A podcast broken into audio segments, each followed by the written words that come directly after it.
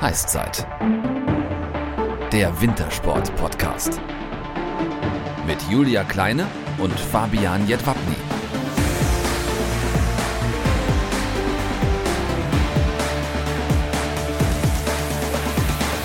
Herzlich willkommen zu eurer Heißzeitfolge Nummer 36. Heute mit einem Gast, der in der Luft und auf Skating-Skiern in der Loipe unfassbar erfolgreich ist. Er ist Doppel-Olympiasieger im Pyeongchang 2018 geworden, im Team und von der Großschanze. Er hat mehr als eine Handvoll Weltmeistertitel gesammelt. Er ist ein Supermann der nordischen Kombination, wie eine bekannte deutsche Tageszeitung getitelt hat. Ein Supermann, der in Peking allerdings erfahren musste, dass die stärkste Superkraft die Liebe der eigenen Familie ist und nicht immer der Gewinn einer Goldmedaille. Wie er diese Zeit in China erlebt hat, was für ein Mensch er eigentlich ist und wie seine sportliche Zukunft aussieht, das werden wir ihn jetzt einfach mal selber fragen. Herzlich willkommen, Johannes Ritzek. Schön, dass du da bist. Ja, hallo. Hallo Servus. zusammen. Bevor wir allerdings anfangen mit dem Fragenhagel, du hast den Zuhörern ja auch etwas mitgebracht. Erzähl uns doch mal bitte, was das ist. Ja, ganz genau. Ähm, ich denke, ich, ihr kennt mich über die Jahre hinweg mit meiner Vito-orangen äh, Fissmann-Helmmütze. Ähm, und da habe ich auch eine Cap jetzt für den Sommer perfekt mitgebracht, ähm, ja, die ich, die ich da ähm, verlose, zusammen mit einer, natürlich einer Autogrammkarte, einer aktuellen von mir. Und ja, ich hoffe, ähm, es gefällt dem oder der Gewinnerin. Also um die langen Haare dann aus dem Gesicht zu halten. Deine langen Haare. Genau. Sehr gut. Also genau dieses signierte Cap und natürlich ein handsigniertes Autogramm von Johannes Ritzek könnt ihr bei uns gewinnen, wenn ihr uns bei Instagram und oder Facebook folgt und unter das Foto eures Stars postet, wer von euren Leuten diesen Mitbringsel am meisten verdient hat. Wir posten dort nämlich vor jeder neuen Folge ein Bild der Sportlerin oder des Sportlers, den wir zu Gast haben werden. Und unter allen Einsendungen wird dann später bei Social Media ausgelost, wer diese tollen Giveaways von Johannes Ritzek zum Beispiel gewinnt wird. Also macht mit, es lohnt sich. Wir drücken euch die Daumen. Ja, und jetzt kommen wir zu dir. Die Daumen zerquetscht haben sich vor ein paar Wochen sicherlich auch deine Fans bei den Olympischen Winterspielen in Peking. Ähm, nach dem Springen von der Normalschanze, da hast du das Rennen von Anfang an dominiert und bis vor kurz, also bis vor Schluss, da sah es ja auch so aus, ähm, dass du dir deine dritte Goldmedaille holst. Und dann kam da Vinzenz Geiger an diesem letzten Anstieg. Ähm, angeflogen. Angeflogen quasi. Ähm, wie oft bist du dieses Rennen im Kopf nochmal durchgegangen danach? Ähm, ja, erstmal freut es mich, dass ich, dass ich hier bin. Und ähm, ja, die Olympischen Spiele in Peking waren, glaube ich, so das Intensivste, was ich, was ich erlebt habe ähm, bis jetzt. Es ist natürlich alles, alles intensiv und diese Erfolge, die ich schon feiern durfte, unglaublich schön. Aber das war so ein wirklich ein Wechselbad äh, der Gefühle, gerade dieser, dieser Tag, der Kleinschanzen-Wettkampf. Ähm, mit dem Sprung ist mit einer der besten oder eigentlich der beste in den letzten, ja sicher drei, vier Jahren ähm, das dann wirklich zum richtigen Zeitpunkt. Und ähm, natürlich hat man dann schon nach dem Springen ähm, die ein oder andere Schulterklopfer, ja, das, äh, das machst du jetzt und so. Und ich war eigentlich das ganze Rennen, aber dann, weil ich wusste, es ist jetzt eine andere Situation wie die letzten ähm, Rennen, wie die letzten Jahre, ähm, dass ich das wirklich von vorne gestalten muss. Und ich habe die Herausforderung angenommen, da wirklich versucht ruhig zu bleiben und dann in dem im richtigen Moment ähm, das Herd irgendwie anzunehmen, als die dann quasi von hinten schon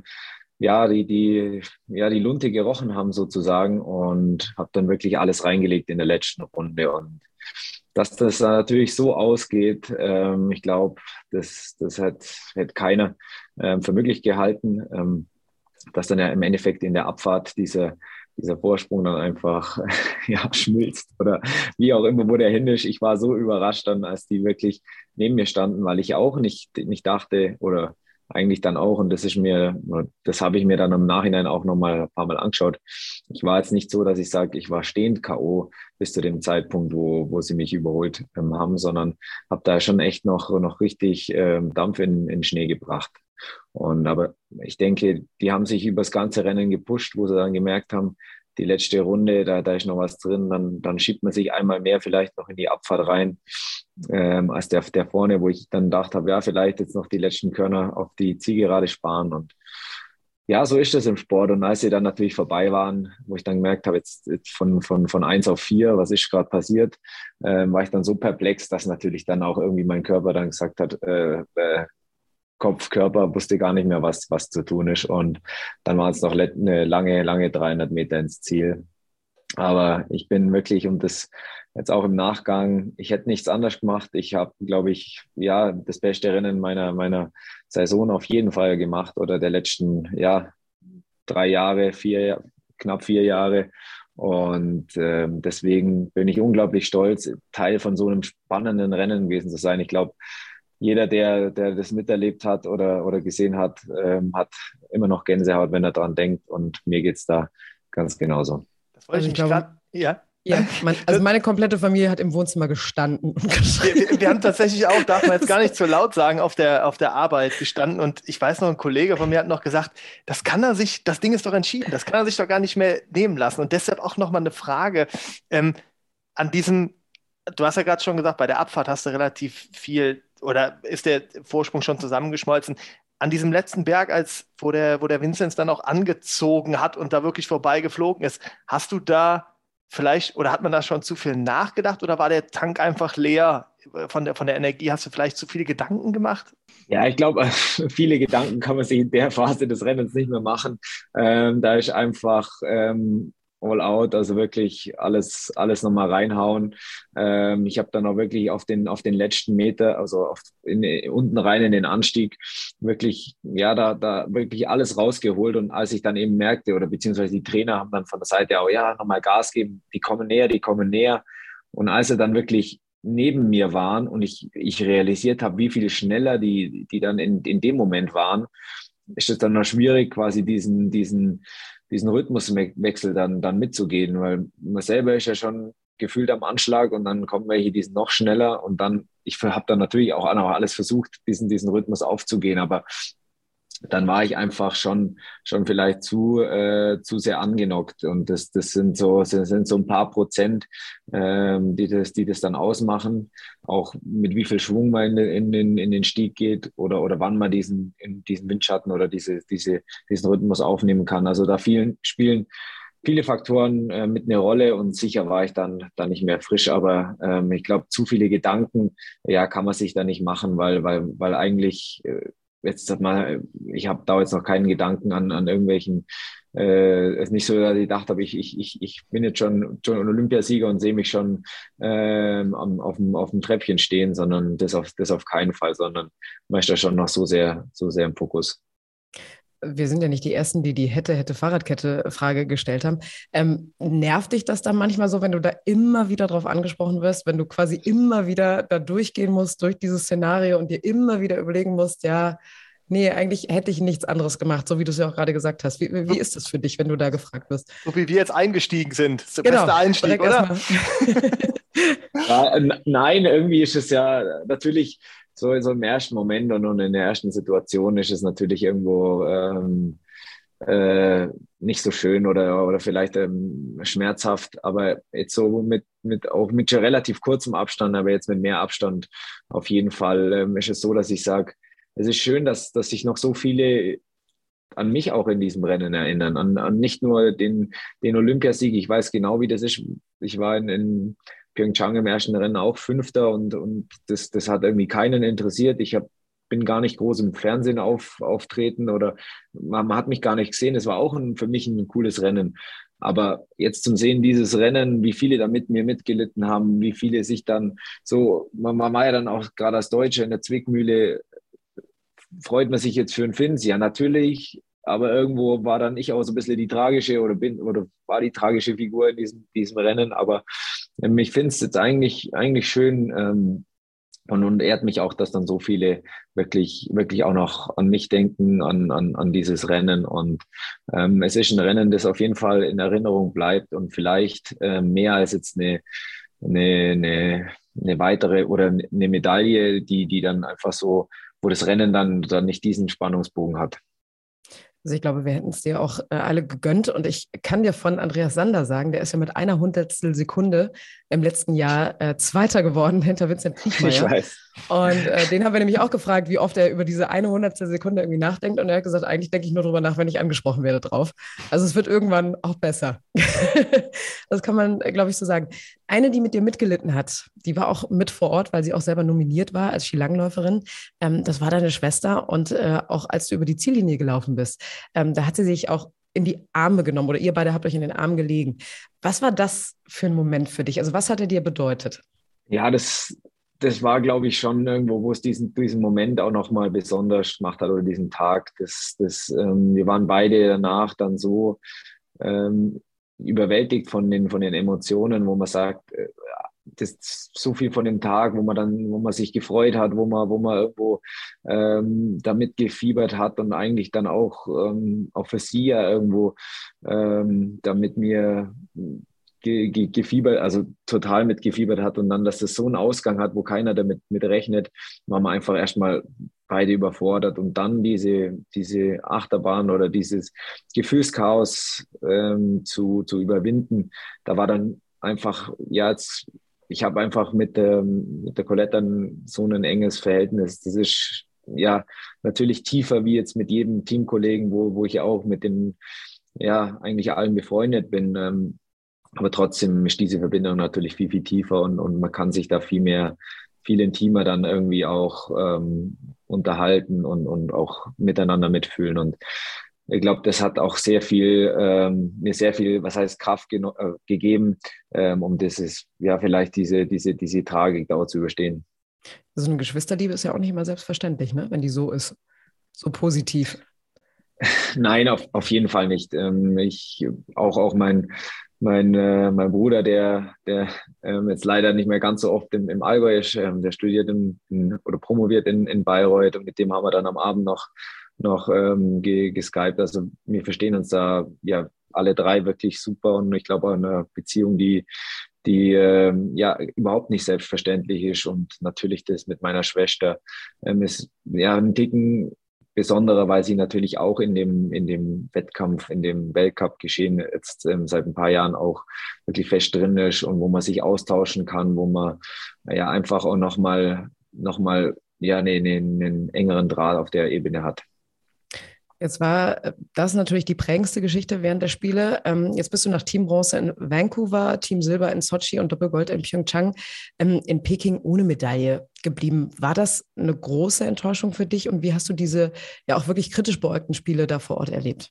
Ja, ähm, ich war erstmal vor den, vor den Spielen war es überhaupt nicht selbstverständlich, dass ich da überhaupt dabei bin. Ich bin im, äh, beim Jahreswechsel war ich quasi der siebte Mann. Ähm, in, in unserem Team, habe mich dann mit einem starken Januar wirklich auf letzter Rille dann, dann für die Spiele quali, äh, ja, qualifiziert. Natürlich dann, dass ich überhaupt dort starten durfte, ähm, war natürlich jetzt äh, ein unschöner Zu äh, Umstand, wo dann, wo dann zwei von uns eben in, in positiv getestet wurden, in Quarantäne waren, was auch sicher nicht leicht war. Ähm, dann kamen sie aus der Quarantäne raus, dann war dann natürlich sicher auch noch ein ja, viel, viel Unruhe im Team drin und ähm, viele schwierige Entscheidungen zu treffen, ähm, die ich natürlich jetzt auch nicht ähm, irgendwo, irgendwo werten will. Die, die vier, die da im Team waren, ähm, wurden, wurden aufgestellt und, und haben die verdiente Silbermedaille gewonnen. Und ähm, ich denke, das ist ja eine Mannschaftsleistung, immer und es ist nie selbstverständlich. Das hat man auch da wieder gesehen, wie, wie, wie ähm, hart umkämpft eine Medaille immer ist.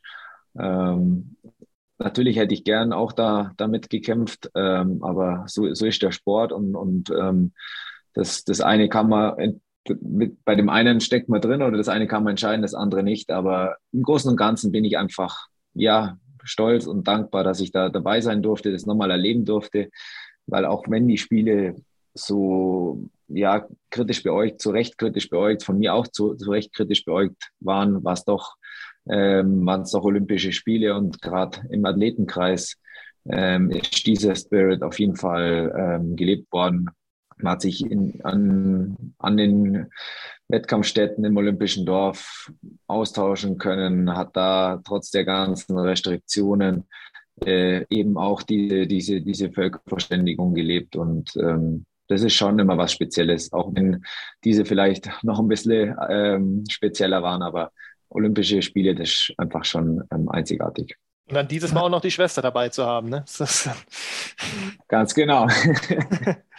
du hattest eben äh, Erik Frenzel angesprochen und äh, auch Terence Weber. Äh, Erik Frenzel ja nach zwölf Tagen raus aus der Quarantäne. Terence Weber, ich weiß gar nicht, der war, glaube ich, dann 13, 14 Tage in der Quarantäne und musste dann ja auch wieder unverrichteter Dinge nach Hause äh, fliegen. Ähm, hattest du in der Zeit auch Kontakt mit denen? Also habt ihr euch irgendwie ausgetauscht oder war das gar nicht möglich? Ja, doch, doch. Also wir haben uns schon, ähm, ja, nicht, nicht täglich, aber schon, äh, schon regelmäßig äh, mit ihnen ausgetauscht.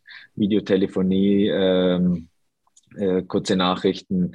Ähm, das war auf jeden Fall wichtig, glaube ich, auch für die, die beiden, weil ähm, in dem fremden Land mit den ganzen Restriktionen eigentlich im Zimmer eingesperrt zu sein, ist, glaube ich, noch schwieriger ähm, als, als daheim im gewohnten Umfeld und vor allem in der Situation, dass man eigentlich ja Höchstleistungen bringen will ähm, und nicht quasi äh, im, im Hotelzimmer sitzen zu, zu dem Sitzen verdammt ist, ähm, war das, denke ich, oder da hoffe ich dann einfach auch irgendwo einen, einen, einen Ansporn für die beiden, dass, dass wir sie nicht, nicht vergessen haben, sondern da auch einfach den Kontakt gesucht haben, obwohl wir ja auch ähm, täglich viel zu tun hatten und, und, und eigentlich uns ja auch auf den Sport konzentrieren äh, mussten. Was ich so krass fand, dass viele gar nicht wussten, wo dieses Quarantänehotel ist. Also ich habe durch Zufall irgendwie in der ZDF-Reportage gesehen, dass da zwei Reporter auf eigene Faust 45 Minuten durch die Walachei gefahren sind und irgendwann mal dieses Quarantänehotel gefunden haben. Also das, das fand ich dann irgendwie am krassesten. Das, äh, das, also ich weiß nicht, ob das die Athleten vor Ort wussten, ob ihr das vor Ort wusstet, wo dieses Hotel ist, aber ähm, ja, ich habe mich da irgendwie so ein bisschen einsam gefühlt. Kommen wir so ein bisschen zurück auf deine, deine sportliche Zukunft. Du hast ja gerade gesagt, dass du dass du stolz darauf warst, dabei zu sein in Peking, dass du die Olympischen Spiele nochmal erleben durftest. Wie sieht denn jetzt so deine sportliche Zukunft aus? Weil in vier Jahren sind ja dann schon die nächsten Olympischen Winterspiele. schon erst. hm. äh, in, Sachen in, Sachen Corona vielleicht erst besser als schon, ne? weil dann ja, zuschauen. Das, ja, das auf jeden Fall. Ähm, ja, es ist jetzt natürlich, merke ich ähm, immer mehr, dass ich jetzt nicht mehr zu den, zu den Jungspunden gehöre da, da in dem Sport. Es wird nicht einfacher. Ähm, jedes Jahr kommen da ähm, ja auch, auch, auch neue, neue Gesichter, neue Namen in den Weltcup. Und ähm, aber aktuell und gerade die letzte Saison hat mir wieder gezeigt, ich, ich kann auf jeden Fall äh, im Laufen sowieso Weltspitze sein, aber auch im Springen ähm, wirklich ganz vorne reinspringen. Und ähm, wenn mir das jetzt mal auch konstant äh, beide Sachen zusammengelingen äh, würden, dann, dann glaube ich, bin ich immer noch gut für, für Platzierung ganz vorne. Und mir macht's ganz unabhängig von den einzelnen Ergebnissen, aber wenn mir, wenn mir das gelingt, das auf hohem Niveau noch zu, zu, zu betreiben, äh, einfach unglaublich viel Spaß. Ähm, das, das alles drumherum, dieses das Springen, das Laufen, das Reisen, wirklich alles, was dazugehört. Und ähm, wenn, diese, wenn diese Faktoren gegeben sind, dann äh, kann es auf jeden Fall noch ein, noch ein paar Jahre gehen und dann will ich auch nicht, nicht ausschließen, äh, in, in Cortina, äh, beziehungsweise für uns ja Predazzo, äh,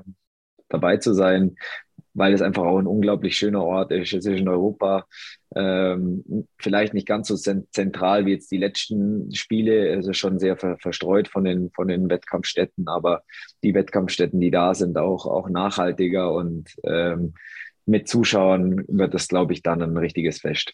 Also würdest also, du sagen, ja. Also halten wir fest, Bock, Bock hat er, glaube ich, ne? Bock habe ich, aber es muss wirklich äh, auch alles, auch alles passen und ähm, ähm, ja, der, der Körper, das Umfeld, das muss schon alles, alles. Aber Johannes, stimmen. um uns den, den Moment nochmal zu versüßen, dann erzähl uns doch auch nochmal, weil das finde ich immer total spannend. 2018 Pyeongchang Goldmedaille. Die erste im Einzel war das, glaube ich. Ne? Wie war das? Wie hat sich das angefühlt, darüber zu fahren? Dass wir das schon mal so ein bisschen erleben, wie es dann in Mailand eventuell nochmal sein könnte. Wenn du dann vielleicht die letzte holst oder vielleicht Alle auch nicht. Dinge sind drei. Ja, also der, dieser, dieser Einzelwettkampf, äh, ja, wenn ich da dran denke, das, da immer noch Gänsehaut, das war einfach irre.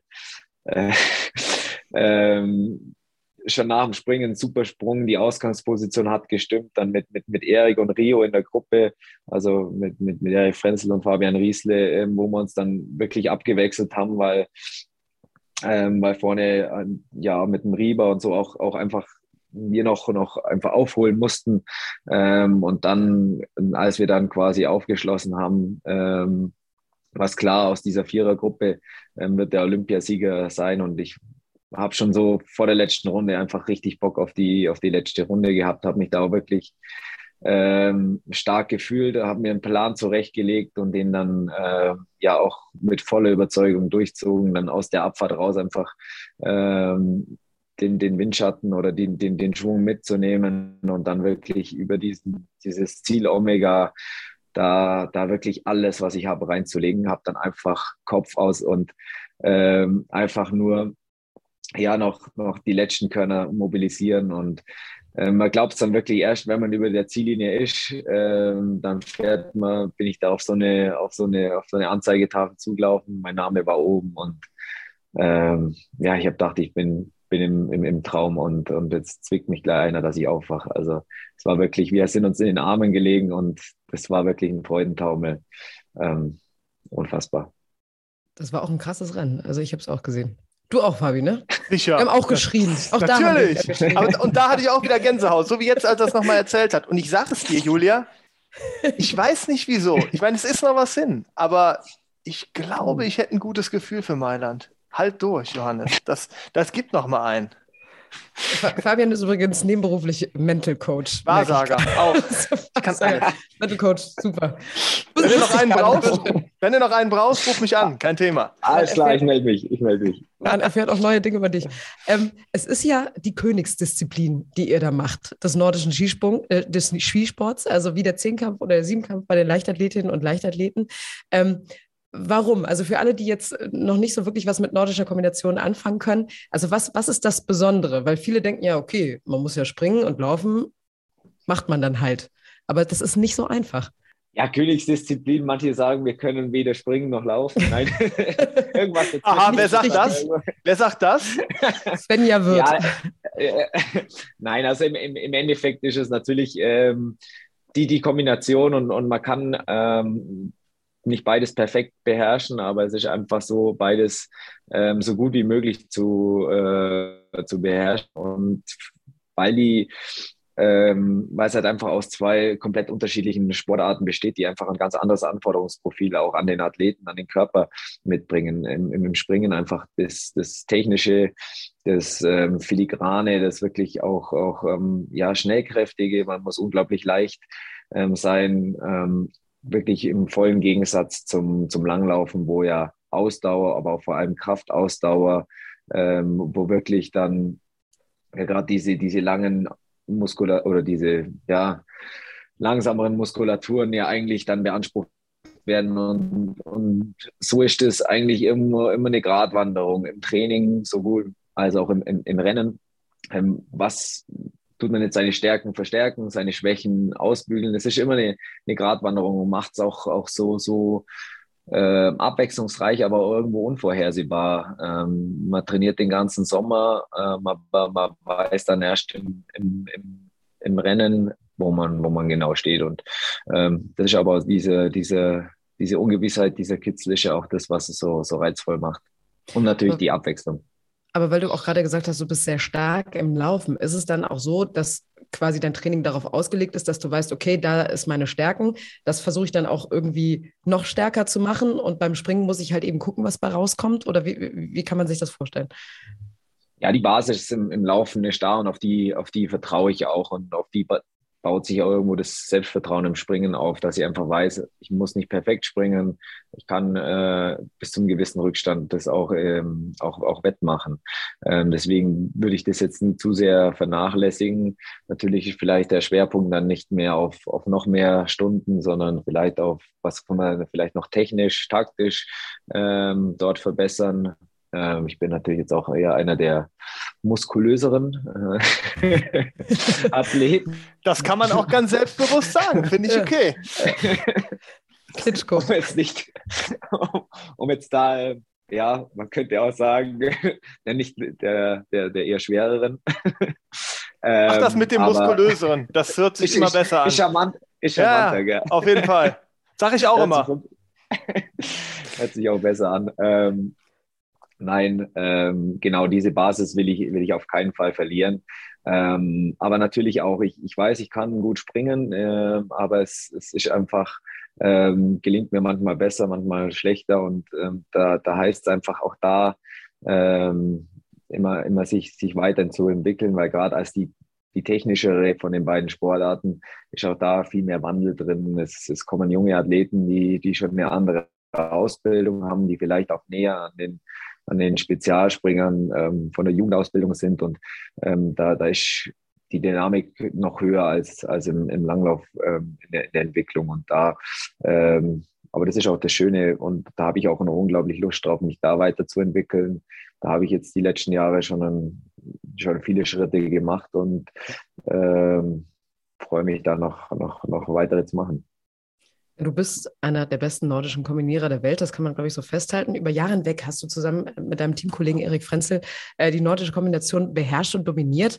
Und äh, natürlich haben sich dann immer wieder Namen eingeschlichen, zum Beispiel der Japaner Akito Watabe oder der Franzose Jason Lamy Chapuis, ähm, in die ein oder andere Ergebnisliste. Seit gut vier Jahren. Dann nominiert jetzt ein Norweger im Gesamtweltcup die Königsdisziplin, Jan Magnus Rieber. Ähm, auch er bei den Spielen in Peking ohne Medaille geblieben, einmal Corona-bedingt und einmal im Wettkampf von der Großschanze. Da hat er sich in Führung liegend verlaufen, am Ende dann Platz acht für ihn. Ähm, aber was sagst du, wie oder was kann dieser Norweger besser gerade als andere, um auch in dieser kompletten Saison zu bestehen? Ja, er, er hat eine, eine unglaublich gute ähm, ähm, Ausbildung, springerisch und ist da einfach auch ähm, von allem, von der Ausbildung, von den, von seinen körperlichen Voraussetzungen, von seinem, von seiner, von seiner technischen Möglichkeiten einfach ähm, wirklich auf einem, auf einem anderen Niveau schon, schon äh, eigentlich von Beginn seiner, seiner Weltcup-Karriere gewesen. Er ist auch immer wieder bei norwegischen Meisterschaften, da wirklich sogar auf dem Podest bei den Spezialspringern, wo dann auch die, ähm, ein, ein, ein Lündwig, ein Graneröd und ein Johansen ähm, da wirklich schauen müssen, dass, äh, dass äh, vor ihm sind und das denen auch nicht immer gelingt. Also hat er wirklich ein sehr, sehr hohes äh, Sprungniveau und hat sich dann äh, oder hat es geschafft und das ist ähm, wirklich ja nahezu einmalig einfach ähm, diese, diese, dieses Niveau aufrecht zu halten und sich trotzdem äh, läuferisch so zum, zum entwickeln, dass er sagt, er, er kann die Rennen von vorne gestalten. Er muss natürlich nicht Bestzeit laufen, aber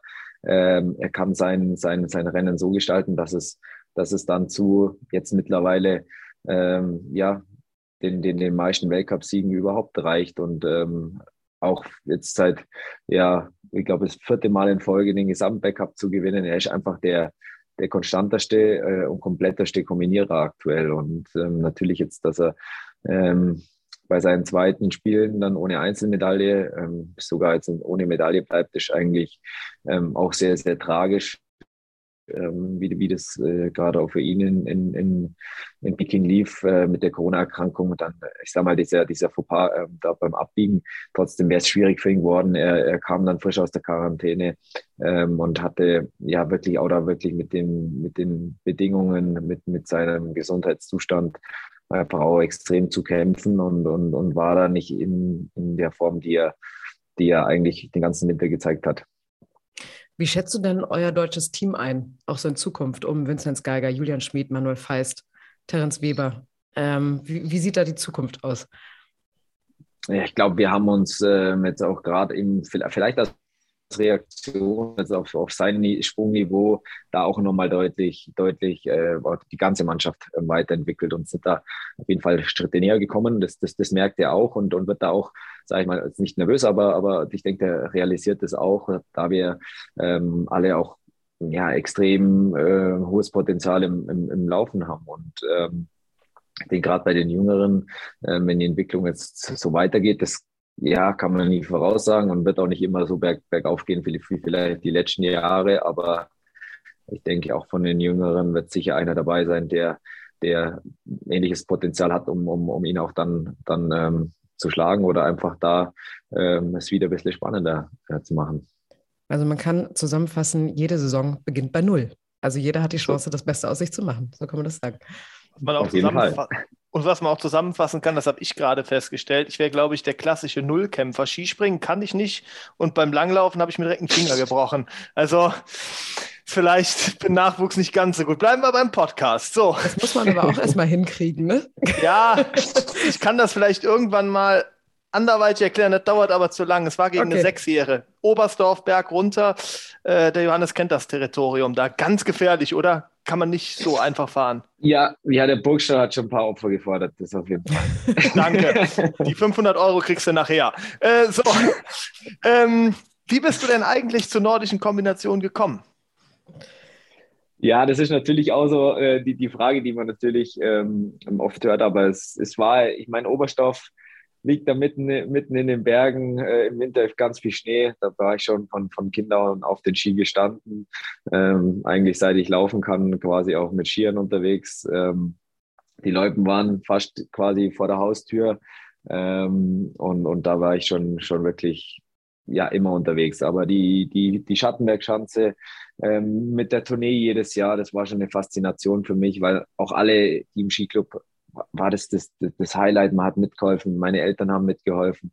Ich war als Kind dabei und das, dieses, dieses Springen hat da auch schon immer eine Faszination auf mich gehabt. Und ähm, ja, dann bin ich in Skisprungtraining gegangen, immer noch weiter ähm, Langlaufen und beides hat mir so unglaublich viel Spaß gemacht. Dieses, dieses Springen war immer so diese, dieses, ja, ein bisschen was ähm, Extravagantes, was, was Außergewöhnliches, was auch irgendwo so, ja, so, so, so befreiend irgendwie war als Kind schon. Ähm, und das, das, das Langlaufen, wo man dann so richtig reinbeißen musste, wo man, wo man sich dann so voll auspowern konnte. Und ähm, dieses Zusammenspiel, ich hätte mich nie für eins entscheiden wollen. Mir macht beides so unglaublich viel Spaß, das immer noch. Und ähm, ja, deswegen bin ich da immer bei der Kombination geblieben war ja auch nicht die schlechteste Entscheidung, wenn man das mal so sagen darf. Ne? Das ja, ich, ich denke auch nicht. Hat es einen guten Instinkt oder hatte vielleicht auch jemand anderes diesen Instinkt? Wer hat dich damals am meisten unterstützt? Oder wer war auch dein Entdecker? Gibt's, kann man da sowas sagen? Ähm, ja, natürlich, meine Eltern haben mich von, von, von Kindern gefördert, nie, aber nie unter Druck gesetzt, sondern einfach ähm, mir, das, mir das alles ermöglicht. Ähm, das, und das ist nicht leicht, ähm, weil gerade so eine Schanze, das Sprungmaterial, ähm, Anzug, Helm, das, das hat alles sehr viel, viel Zeit und Geld in Anspruch genommen. Aber wir haben zum Glück in, in Oberstdorf mit Müller Thomas wirklich ähm, ja auch ehemaligen Olympiasieger und Weltmeister einfach auch einen ein Trainer, der, der für die Kombination wirklich brennt. Und ähm, es war dann gerade zu der Zeit dann auch viel, natürlich viele, die zum Skisprung, zum Spezialsprung ähm, gegangen sind. Und, und er hat aber in mir schon auch immer den Kombinierer gesehen und ähm, gesehen, dass ich eigentlich für beide Disziplinen so unglaublich brenne. Und ähm, dann hat man da noch mit ein paar anderen ähm, ähm, äh, ja in meinem Alter einfach eine, eine richtig coole Truppe, wo man gerade im Schüler-Jugendbereich viele Erfolge feiern durfte, aber vor allem ganz viel, ganz viel Spaß hatten, auch viel Blödsinn gemacht haben, wo man sicher nicht ganz einfach für ihn immer war. ähm, aber ja, einfach eine coole Zeit und ich glaube, das gehört genau dazu, dass man dann ähm, einfach auch so erfolgreich äh, werden kann. Und ja, da habe ich dem Thomas schon sehr viel zu verdanken. Ich glaube, als Trainer fühlt man sich irgendwann wie so ein Kindergärtner zwischendurch, ne? Mit Sicherheit. Vor allem, wenn man so klassische Rabauken ja. hat, ne, wie der Vince war ja auch so, hat er erzählt, war auch nicht ganz einfach immer. Ja, der Vince, der vergisst ja, ja auch immer alles, selbst die Sprungski. Ja, ja. ja. Im Zweifelsfall, wenn der Vince da ist, dann, dann sind alle da. Sehr gut. Das ist immer der letzte. Hat es denn damals dann schon Vorbilder irgendwo in dem Bereich? Es gab ja ein paar. Ronny Ackermann, Björn Kirscheisen. Hanno ja, natürlich so, so, so, ganz als kleines Kind waren, waren natürlich jetzt, weil die, weil die, weil die Tournee immer vor Ort waren, immer so die, die Skispringer einfach die, die Näheren, die, die man dann auch mal schon mal live gesehen hat. Andi Goldberger, Janne Ahonen, natürlich Martin Schmidt. Ähm, aber dann die, die, die, die WM 2.5, wo dann wirklich, oder 2.4 schon, ähm, mit dem, mit dem Vorweltcup, wo dann wirklich die Kombinierer, also auch die, die die ja die Stars, die man ja eigentlich dann so ungreifbar immer auf dem Fernsehen kannte, ähm, dann wirklich ja in Oberstdorf vor Ort waren, wo ich dann wirklich immer an der Strecke stand ähm, und, und da angefeuert habe.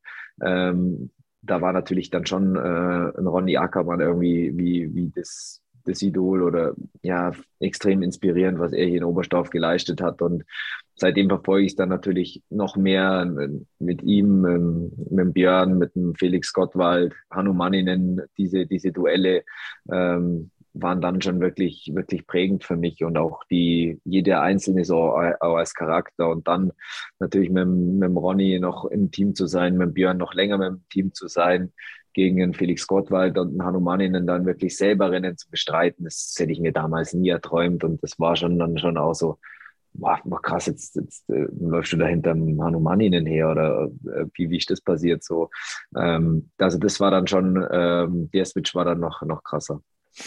Aber wie ist das, wenn ich kurz fragen darf, wie ist das denn für dich? Also Hanumanin hat ja wirklich eine, eine, relativ lange Dekade auch geprägt. Also nordische Kombination und Hanumanin, jeder, der Fan ist, der kriegt die beiden nicht auseinander. Aber wie ist das denn für dich, wenn du sagst, okay, das war ja auch irgendwie mein Vorbild und das war irgendwie krass, hinter dem herzulaufen, aber du, du bist ja jetzt auch schwer trennbar von der nordischen Kombination und du bist ja auch wirklich ein Weltstar, wenn man das so sagen kann. Also kann man das so für sich begreifen, dass man so eine Größe ist in einem Sport oder sieht man das gar nicht so? Ähm, ja, natürlich, jetzt so täglich sieht man das nicht. Also ich fühle mich da irgendwie. Jeden Morgen. So. ja, natürlich. Immer im Spiegel. Also, I am. Aber, ähm, nee, nee, auf keinen Fall. Also ähm, und, und, und, und diese Bodenständigkeit, ähm, die, die ist ja unglaublich wichtig. Nein, also das, das, das die auf keinen Fall. wir hiermit auch schon. Die Bodenständigkeit aber, ist da. Aber und, und das ist, also wenn ich jetzt so im, im, im, Skiclub, wir hatten jetzt letzte Woche wieder, wieder Clubmeisterschaft, aber auch wenn man da die, die Kleinen aus dem Skiclub dann, dann sieht, wir, wir sind ähm, auch in der, in der Audi Arena oben am Schattenberg, da sind ja die ganz kleinen Schanzen auch da und wir haben dann auch so mit so Kurzschienen auch schon im, im Frühsommer ähm, wirklich mit denen dann trainiert und ähm, wenn man dann mit den Kindern redet und, und, und wo man dann eigentlich ja denkt, das ist ja selbstverständlich, dann merkt man in, dem, in den Leuchten in den Augen, ähm, ja krass, ich glaube, das, das, das bedeutet jetzt für die unglaublich viel, weil, weil die, die ich für die halt einfach schon äh, das, das, das Vorbild bin und, und das macht mich dann irgendwo ja unglaublich stolz und, und, und das, ist dann richtig schön zu sehen. Deswegen versuche ich auch, ähm, mir dann jetzt auch gerade wie der, die, bei dem Olympiaempfang hier in, in Oberstdorf dann auch die Zeit zu nehmen, da, da jedes Autogramm zum, zum Schreiben, jedes Bild zu machen, ähm, wenn man die Zeit dann auch wirklich hat. Und weil für die Kinder bedeutet das viel und, und der, der Sport lebt vom Nachwuchs und ähm, ja, das ist schon, schon sehr schön zu sehen. Das hatte, glaube ich, auch Julia Taubitz gesagt, ne? dass sie das immer macht, weil äh, Silke Kraushaar das damals gemacht hat. Mit ihr und sie das dann ja, so übernommen hat. Ja, ja genauso, genauso sind einfach diese, diese Generationswechsel und ähm, deswegen, ich, ich weiß, ich kann mich so lange, oder es ist jetzt schon länger her, aber so lange auch noch nicht, dass ich mich nicht mehr daran erinnern kann, wie das war, als ich ähm, auf der anderen Seite stand und das Auto kommen wollte. Ich glaube, an eine Sache kann sich noch richtig gut erinnern, denn am 18. März in diesem Jahr habt ihr euch ein weiteres Highlight, Highlight, ja, man kann so sagen, gegönnt. Es gab keinen Wettkampf oder keine Medaillen, aber ihr durftet ähm, euch euren Traum erfüllen und im Rahmen des Skiflugweltcups selbst mal von der Flugschanze springen bzw. fliegen. Ähm, kann man im Nachgang da vom Fliegen sprechen? Wie weit ging es für dich? Und war es das ja, das erste Mal? Äh, ich, ich weiß es sogar so genau, dass ich weiß, dass es am, dass es am 17. März war. Gut, dann ähm, ja, also 1-0 für dich. Ich revanchiere mich nachher. Mach nur weiter so. ähm, ja, das, also das war wirklich ein, also für mich vor allem auch ein, ein, ein wirklich ein, ein, Kindheitstraum von der, ähm, ja, von der Skiflugschanze hier in Oberstdorf auch mal wirklich selber runter zu springen. Man liegt im Sommer dann immer am Freibergsee und schaut auf den, auf den Anlaumturm und dann, dann fragen einen, ja, bist du eigentlich auch schon mal runter? Und jetzt kann ich endlich sagen, ja. Wie weit war es? ähm, aber es war wirklich, ähm, ja, die, die zwei, magische 200 ähm, war mir vergönnt, tatsächlich ähm, 204. Ähm, ich wäre gern nochmal hoch, nochmal noch mal einen, ähm, weil es hat unglaublich viel Spaß gemacht. Also es ist schon, ähm, wir alle waren vor unserem ersten Flug, ähm, also äh, eigentlich das ganze Team ähm, ähm, ist auch geflogen und ähm, wir alle waren sehr nervös, hatten sehr viel Respekt. Ähm, eigentlich muss man auch zugeben, ein bisschen Angst. Ähm, ich glaube, jeder, weil einfach so viel unerwartet, so viel Neues dann, dann, dann auf einen zukam. Es, es sind halt einfach nochmal ähm, 10 km mehr ähm, und, und ja, knapp äh, ja irgendwie 70, 80 Meter weiter. Und ähm, aber das hat man dann auch gespürt. Eigentlich macht man nichts anderes, aber es ist alles viel größer, viel länger und man man, man spürt so richtig, es ist jetzt kein Fallen mehr, sondern, sondern wirklich ein Fliegen am Hang entlang gleiten. Und das, wir alle hatten ein Grinsen im Gesicht, das wir, glaube ich, zwei Tage nicht rausgekriegt haben. Also. war ja, aber cool. du brauchst dich gar nicht mal so schlecht fühlen, weil Sven Hannawald ist nämlich damals Skiflug-Weltmeister in Vikersund geworden mit 214 Metern. Also bist du gar nicht mal so schlecht gewesen. nein, nein, nein. Also, äh, die, die, die, magische 200, das war so das, war so das Ziel und ähm, es ist jetzt so, dass man jetzt einfach auch nicht sagen kann, ich, ich nehme so viel Anlauf, wie ich will, sondern ähm, gerade auch bei solchen, bei solchen, äh, quasi Einfliegen von der Schanze ist auch ähm, die ganze, also ganze FIS-Offizielle ähm, da, wo dann auch die, die Schanze abnehmen, wo die Luke ähm, dann festlegen und ähm, da war dann schon, es war schon eher eine, eine für uns Wettkampfluke und da hat man schon eine gute Spur gebraucht, um dann wirklich auch ähm, an den K-Punkt zu kommen, der ja bei 200 da dann eben ist. Könnten nordische Kombinierer oder Kombiniererinnen eigentlich im Weltcup bei den Spezialspringern mithalten? Das ist immer so die Frage, die sich ja viele stellen, wenn ihr da reinkommt.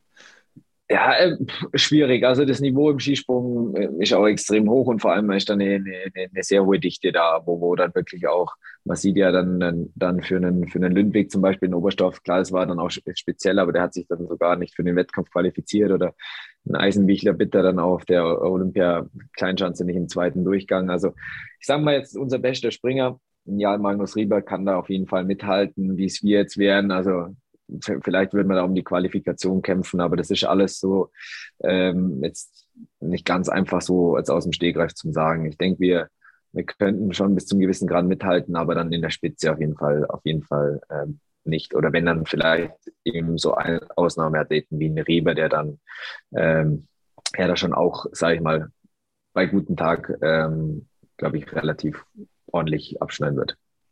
Jetzt haben wir eingangs des Podcasts von der Julia gehört, die Liste deiner Erfolge äh, kann sich absolut sehen lassen und ist schon sehr, sehr lang. Ähm, was wäre so deine persönliche sportliche Bucketlist, die du dir erfüllen möchtest in der Karriere? Was sollte da draufstehen, die ersten drei Punkte? Vielleicht auch, was jetzt schon passiert ist, wo du sagst, da habe ich schon einen Haken dran. Ich glaube, ähm, ich habe natürlich jetzt so Weltmeister, Olympiasieger, das ist so, das wäre mal so, so, so, so mich als, als, als äh, quasi äh, Schüler gefragt hätte, was, was, was willst du mal werden? Ähm, und dass mich diese, diese, diese Erfolge, ähm, ja, ich schon erleben durfte, ich schon feiern durfte, ist schon mehr, als ich eigentlich, eigentlich ich träumen kann. Ich durfte schon äh, unglaublich viele Weltcups ähm, auch gewinnen, ähm, habe da auch schon sogar um den Gesamtbackup mitgekämpft und ähm, wusste, weiß auch, wie, wie, wie unglaublich schwierig das eben ist, den, den zu gewinnen. Deswegen bin ich für alles dankbar, was ich erreichen durfte, was auch jetzt gerade die, die Weltmeisterschaft im Lachti, was wirklich bis jetzt ein, einmalig ist, ähm, dass das mir sowas gelingt. Ähm, also man kann da nicht sagen, dass, dass ich würde irgendwie was eintauschen, sondern genauso wie es ist, äh, bin ich unglaublich, unglaublich dankbar und auch für die, sei mal, vielleicht nach, nach außen oder im Nachgang vielleicht bittere Momente, für, auch für die bin ich, ich dankbar, weil das waren einfach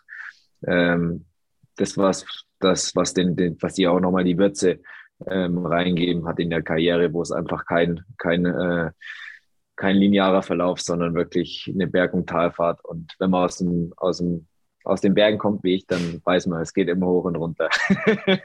Schönes, schöner Abschluss dazu. Da kann man eigentlich gar nicht, da kann man ja gar nicht viel mehr zu sagen. Ähm, gibt es denn sowas? Ich meine, man befasst sich ja auch irgendwann äh, auch schon mal mit dem, mit dem Ende der Karriere. Gibt es so eine Schlagzeile, die du gerne über dich lesen würdest, wenn die Karriere vorbei ist? Boah, das ist immer so nicht so eine Schlagzeilen aus dem Stegreif. Ähm. Ja, nicht Bildzeitung-Format, sondern so wirklich die. so mit Niveau und so. Genau, die was für dich wäre, wo du sagst, äh, so möchte ich am Ende wahrgenommen oder das sollte über mich stehen bleiben. Ja, was, was, was, was, was, was für mich oder was, was ich einfach mit, mit, mit meiner, wenn ich, wenn ich das erreiche, quasi, dass ich mit meiner Karriere irgendwie ähm, jetzt nicht nur den Nachwuchs, aber vor allem natürlich den Nachwuchs inspiriere für die Freude am Sport, aber auch, auch vielleicht, ähm, sage ich mal, den ein oder anderen, ähm, sage ich mal, Otto Normalverbraucher ähm, irgendwo auch inspiriert habe, nach Rückstellungen zurückzukommen, trotz vielleicht nicht, nicht den, den Erfolgen oder auch trotzdem nie, die, nie diese, diese, diese Leidenschaft für was zum Verlieren. Und dann auch, wenn man einfach diese, diese Dankbarkeit für die, für die einzelnen ähm, Erfolge, weil die einfach einmalig sind, ganz egal, wie oft man das ähm, was erreicht oder nicht erreicht. Und ähm, einfach so, dass man sich jetzt nicht nur an die Erfolge erinnert, sondern auch das, was ich oder wie ich den Sport gelebt habe. Schöne Überschrift. Am Ende hast du ja schon ein bisschen was gemacht für den Teil nach der äh, Karriere, nämlich du hast in Kempten deinen Bachelor zum Wirtschaftsingenieurswesen gemacht. Was willst du damit mal machen?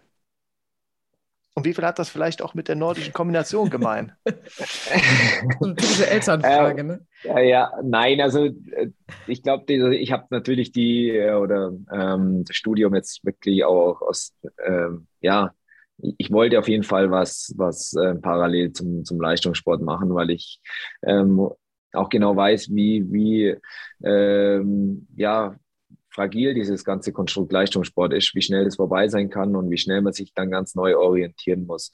Ähm, und ich hätte natürlich, als ich das damals angefangen habe, ähm, da war ich schon zwar erfolgreich, aber das natürlich dann so durch die Decke geht, hätte ich da auch nicht gedacht. Und ähm, dass ich da einfach sage, weil man auch weil ich auch weiß, durch die Kombination ähm, wird mir nicht reicht. Aber also mir geht's sehr, sehr gut. Äh, da ist keinen, kein ähm, Ding, aber dass man da einfach ein, ein zweites Standbein hat. Und ähm, mir hat die, die, die, das Studium sehr viel ähm, gebracht und, und sehr viel Spaß gemacht. Aber natürlich jetzt irgendwo diese, diese ähm, ich bin schon sehr verwurzelt im Sport und wie sich das kombinieren lässt, vielleicht lässt sich es kombinieren. Ähm, ich denke da, ich habe natürlich gute, gute Partner an meiner Seite, äh, angefangen von Skifirmen, aber auch ähm, Partner, mit denen ich ähm, jetzt schon über Jahre, die mich seit Jahren unterstützen.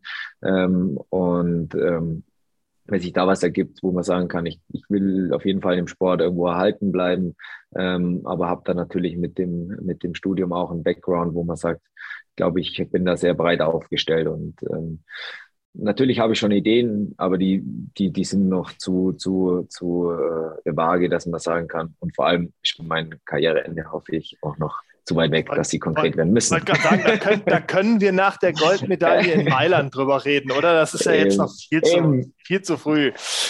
Na gut, hast du denn eigentlich auch einen Spitznamen? Äh, ja, den, den habe ich von meinem Vater geerbt, ähm, weil natürlich im, im Allgäu äh, Ritzek schwer, äh, schwer über den, den ähm, oder allgemein schwer über die Lippen geht, was ich auch je vollkommen nachvollziehen kann, ist dann Ritchie, ähm, also quasi aus dem Nachnamen ähm, der Spitzname, der mich eigentlich seit ich, äh, seit ich denken kann, begleitet. Und ähm, ja, finde es auch, daher kommt natürlich auch das, das Superman, das Super Richie. Ähm, Ding und deswegen passt es ganz gut und bin da sehr, sehr happy mit. Sagst du das auch bei Starbucks? Da sind sie super witzig.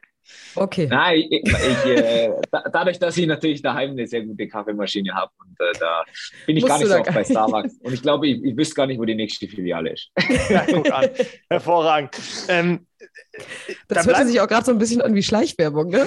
Ich merke das gerade so. Starbucks. Nee, okay. da, hast du, da hast du irgendwie ein Fable für mit den Namen irgendwie und Starbucks. Das kam schon ja, mal öfters die, bei uns Die Frage habe ich Maya Maya Manka auch gestellt. was, sie bei, was sie bei Starbucks erzählt. Ja. Na, so. Ja, ja. Naja, kommen wir nochmal äh, zum Super Richie. Äh, wenn du so einen super freien Tag hättest, ähm, den du dir selber gestalten könntest, von morgens bis abends, ohne irgendeine Verpflichtung drin zu haben, wie sähe der aus? Ja, auf jeden Fall wird es mit, meinen, äh, mit, äh, mit meiner Frau, mit meinen Freunden ähm, geteilt werden. Ähm, jetzt natürlich, jetzt wir nicht rausschauen, es hat gerade wieder frisch geschneit. Ähm, irgendwie auf die Piste, das, das macht schon wirklich Laune, dann auch durch den Tiefschnee durch zum, zum, zum Heizen. Ähm, das, das ist schon auch fast so cool wie Skifliegen.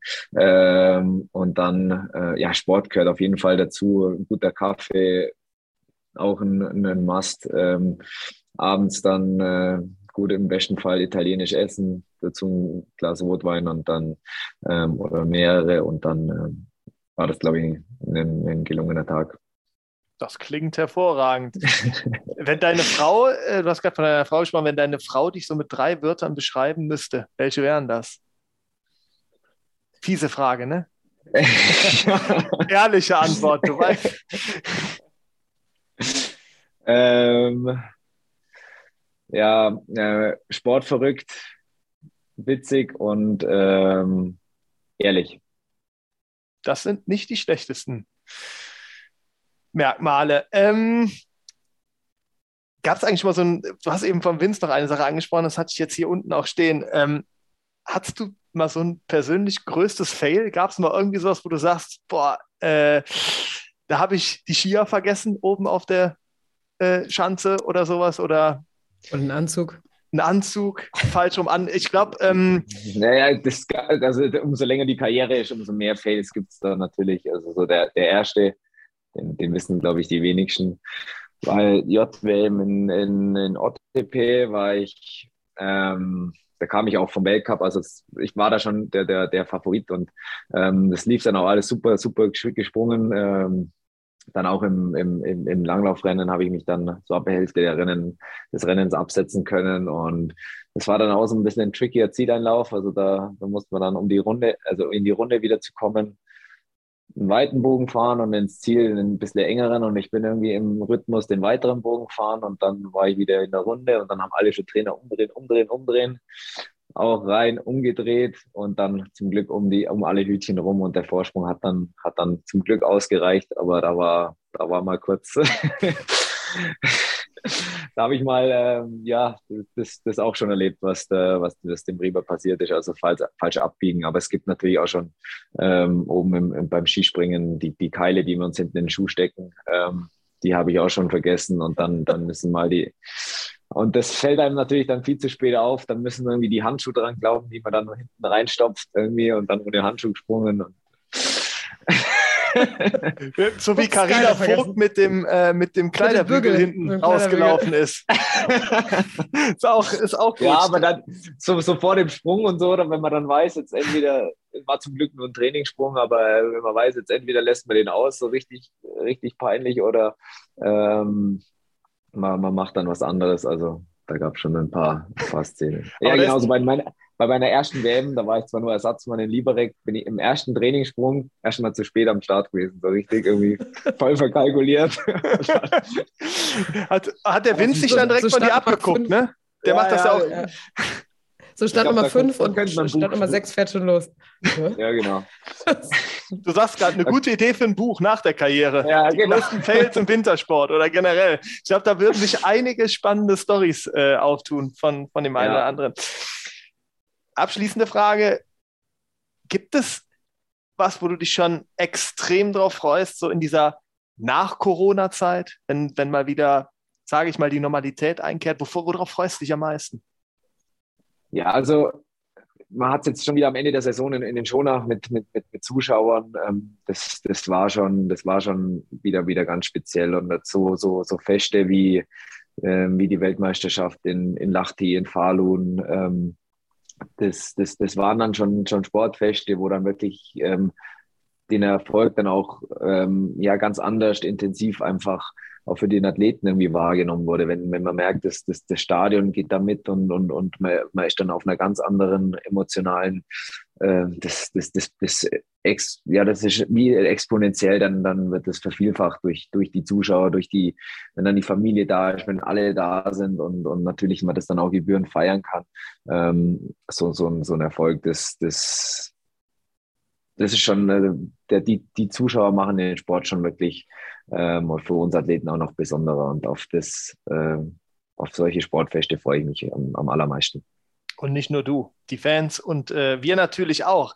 Jetzt sind Julia und ich mit unserem Fragenhagel-Part vorzeitig erstmal vorbei, aber wir sind ja seit Anfang des Jahres nicht mehr alleine in der Gestaltung dieses Podcasts, denn da gibt es immer die Möglichkeit von Weggefährten, Freunden, Bekannten, Familie, ehemaligen Podcast-Gästen von uns, die ja auch noch so ein paar ganz spezielle Fragen zu stellen.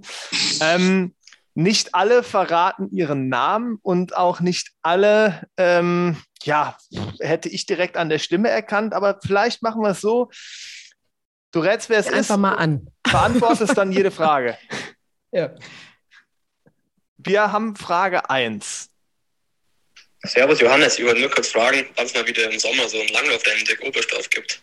Du hast ja bestimmt nur deinen blauen Anzug. Ähm, Wäre mal wieder an der Zeit. Ne? Ja, das müsste mein, äh, mein Oberstoffer Teamkollege, der Julian, gewesen sein.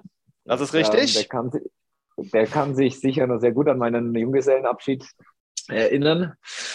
Ähm, 2018 sind wir dann einfach ähm, ja, Mitte August mit, mit Langlaufski und ich hatte den besonders windschnittigen neonblauen Anzug.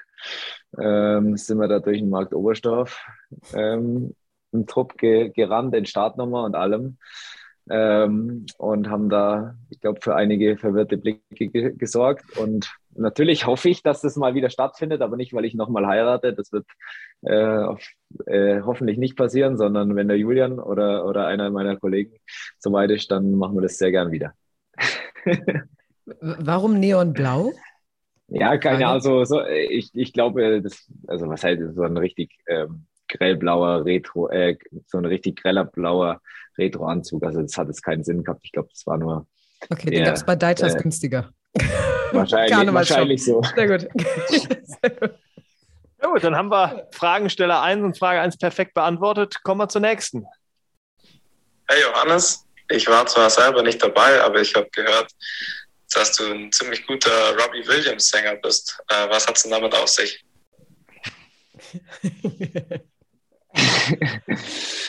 ja, das müsste mein zweiter äh, Trainingskollege, der Finzi, gewesen sein. Ähm, hat natürlich die Geschichte, muss ich mir natürlich schon länger anhören. Das war am Anfang oder relativ am Anfang meiner Karriere. Nach dem verkorksten Wochenende in, in Kusamo ähm, sind wir dann doch noch ähm, alle zusammen ein Trinken gegangen und in Finnland ist wohl Karaoke da ein bisschen ähm, beliebter oder war da, ist da sehr beliebt und ähm, ja, dann stand ich irgendwie mit, mit 19 mal vor relativ großem finnischen Publikum und habe dann Robbie Williams performt. Ähm, ja, Angels. der Refrain war natürlich, Genau, genau. Klassiker. Der Refrain saß, mittlerweile sitzt auch alles, weil ich muss natürlich bei der einen oder anderen Fete das schon immer noch nochmal auspacken. Hm, das, ist eigentlich dein zweites, das ist eigentlich dein zweites Standbein, ne? Du bist Karaoke-Sänger und ziehst damit durch die. Johannes, ist die Stimme gerade geölt? Ja. Naja, es geht so.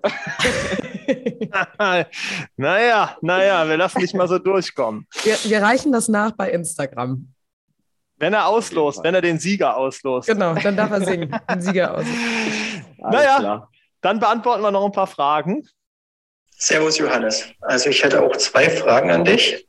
Und zwar die erste bezieht sich aufs Skispringen. Ähm, da ist ja eines der großen Highlights einer jeden Karriere die Flüge über 200 Meter. Daher meine Frage, warst du selber schon mal Skifliegen oder gibt es Überlegungen, Diskussionen vom Verband, dass ihr in der nordischen Kombination auch Skiflugweltcups ja, stattfinden lassen könnt?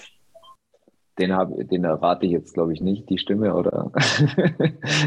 also, also ich, ich, ich habe es jetzt nicht erraten. Ähm, ja, die, also wie, wie gesagt, wir hatten es ja schon, dass ich, äh, dass ich geflogen äh, oder dass wir jetzt die Möglichkeit hatten zu fliegen ähm, und ich auch mir den Traum mit über 200 Meter eben erfüllt habe, ähm, 204 um genau zu sein. Und ähm, ich glaube auf jeden Fall, dass die, dass die Kombinierer und auch der gerade ähm, das, das Niveau im Weltcup da auf jeden Fall ähm, ausreicht, um da auch einen Wettkampf ähm, ja, darauf, darauf veranstalten zu können. Ähm, Überlegungen gibt's, aber ähm, wie man, wie man, ja, das einfach alles auch an vielen Faktoren abhängt und nicht leicht so, so umzusetzen ist, ähm, weil es einfach auch nur, nur vier, vier aktive ähm, Skiflugschanzen gibt und natürlich da auch viel an so einer Orga dranhängt.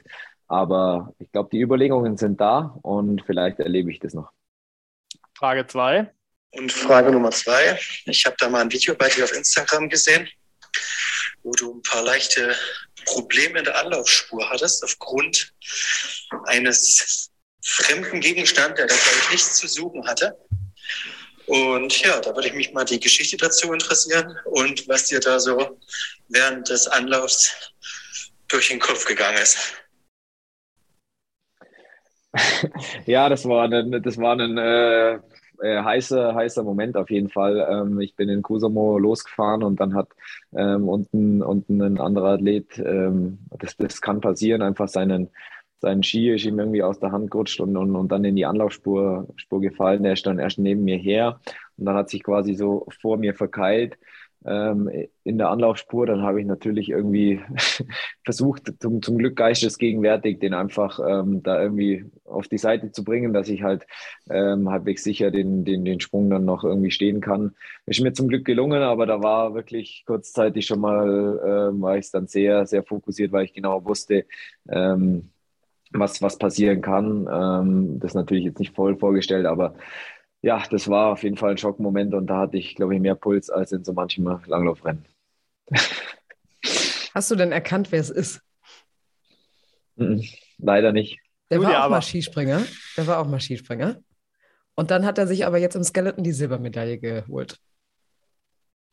Und war auch mal Gast in der Heißzeit. Und war auch mal Gast in der Heißzeit, ja. Da du ja jede Folge gehört hast, gerade die letzte.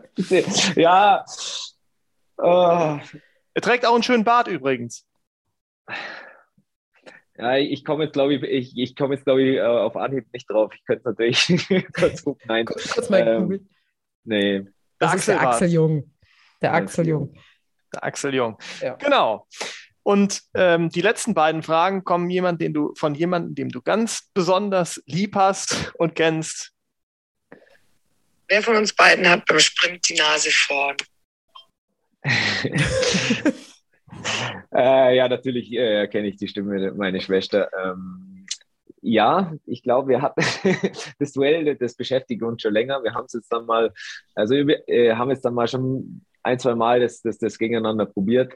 Ähm, also auf den ersten Metern, ähm, da muss ich leider gestehen, äh, ist sie tendenziell schneller. Dann über, über, über die über die Distanz komme ich dann, also jetzt sage ich mal nach, nach, nach ein paar, paar hundert Meter, aber ähm, da auch nicht immer, weil ja, Coletta ist unglaublich äh, spritzig und vor allem endschnell und man hat es auch, auch jetzt in, in, in den Sprint, Sprints gesehen äh, auf der Zielgerade.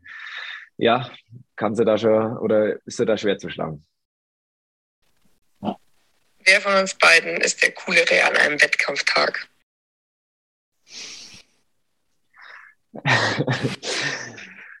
ja, ich glaube, das hängt davon ab. Wir können beide, glaube ich, sehr nervös sein und, und, und ähm, aufgeregt sein.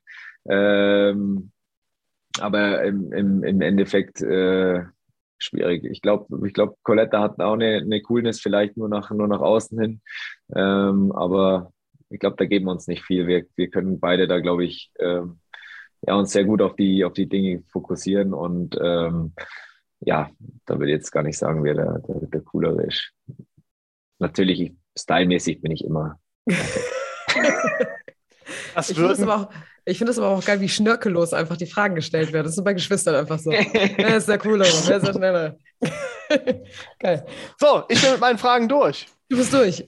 Ja, aber wir, wir, sind noch nicht ganz durch, weil den Fans sind natürlich auch die Giveaways wichtig unserer Sportstars. Johannes Ritzek, der hat uns nämlich ein signiertes Cappy und ein handsigniertes Autogramm mitgebracht.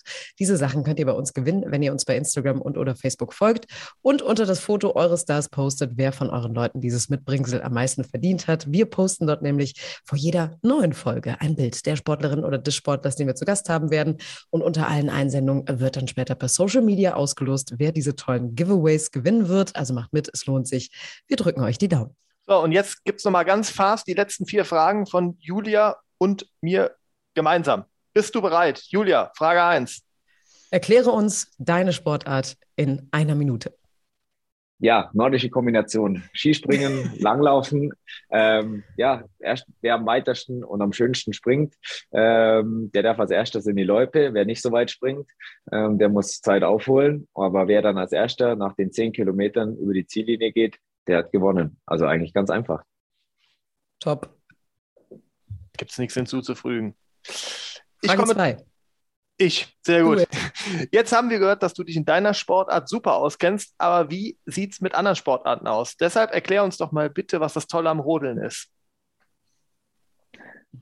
Ja, Rodeln, ähm, jeder Eiskanal ist anders. Also man muss versuchen, so schnell wie möglich und mit wenig Bande da ähm, den Eiskanal runter zu, ähm, zu, zu fahren und äh, immer auf der Optimallinie zu bleiben. Vor allem schneller ist es, wenn man sich quasi den, den Kopf immer weiter nach hinten nimmt. Ähm, aber der, der, Nachteil ist, man sieht weniger. Also ist immer so eine Abwägung zwischen Risiko und was äh, sehen oder halt dann langsamer zu sein. Hast du das schon mal gemacht? Nee. aber so, es, ich, ich kenne es nur aus Erzählungen, aber irgendwie ist das so, umso, umso windschnittiger, umso weniger sieht man und irgendwie kann es natürlich auch ein bisschen Fehlinformation sein, ähm, aber so, so, war mein. Hat gut angehört. Moment, war schon gut, gell? Ja. Anhören, das ist, das ist wichtig, dass sich es gut anhört. So, und jetzt kannst du noch ein paar äh, Punkte machen auf der Zielgeraden. Und zwar, warum sollte man sich unbedingt die Heißzeit anhören? Frage Nummer drei. Ähm, ja, weil es einfach ähm, die, der, Winter, der Wintersport und gerade auch die, die, die Personen ähm, sind viel mehr, als dass man vielleicht im, im Winter an dem, an dem ja, vollgepackten Wintersport-Wochenende ähm, sieht. Ähm, und vor allem einfach sind es auch viele spannende ähm, Hintergrundstories und ja, da kriegt man den Einblick auch in der ähm, eisfreien Zeit, ähm, da einfach ja, Wintersport äh, auf die Ohren zu bekommen fahren auf jeden Fall die Bonuspunkte. So, aber dann gibt es noch die letzte Frage. Nominiere uns bitte eine Wintersportlerin oder einen Wintersportler, den du auch mal gerne bei uns hören würdest. Ähm, da ist natürlich die, die Qual der Wahl. Ähm, Tim. Aber zur Beruhigung, da scheitern alle. Da scheitern alle. Hast du schon genügend ähm, Pluspunkte aufgebaut? Verlieren kannst ich du sag, nicht. Ich sag Simon Jocher. Simon Jocher. Eingelinkt. Dann versuchen, genau, eingelinkt. Wie komme ich jetzt auf Link? Keine Ahnung. Ich würde mal sagen, wir äh, werden alle Hebel in Bewegung setzen, um Simon Jocher zu bekommen. Ich glaube, du hast da einen persönlichen Draht zu. Ich glaube, so schwer ja, wird ja. das gar nicht, ne? Das, das, ist relativ einfach, ja. Ja, sehr gut, sehr gut. Ich habe da auch einen Draht zu, glaube ich, jetzt ja, mit den Fragen. Naja, aber da musst du uns nur noch äh, äh, versprechen, auch weiterhin äh, ein treuer Hörer zu bleiben. Natürlich. Dann machen wir das klar. Johannes Ritzek, vielen, vielen Dank für das Gespräch. Ich hoffe, es hat dir sehr viel Spaß gemacht, uns auf jeden Fall. Auf jeden Fall. Doch, war, war sehr schön. Wir wünschen dir auf jeden Fall alles Gute und das war es auch für die Heißzeit, zumindest für heute. Wir sind bald wieder für euch da. Bei uns gibt es die volle Ladung Wintersport für alle, die einfach nicht ohne können. Natürlich sind wir Social Media mäßig ganz vorne mit dabei. Ihr findet eure Heißzeit bei Instagram und Facebook, also schaut da doch mal vorbei und seid gespannt auf den nächsten Gast hier bei uns, dem ihr dann eure Fragen stellen könnt. Jetzt sage ich aber Ciao mit Fauststil. Fabi und Julia sind raus. Bis zum nächsten Mal. Bleibt gesund. Ciao, ciao.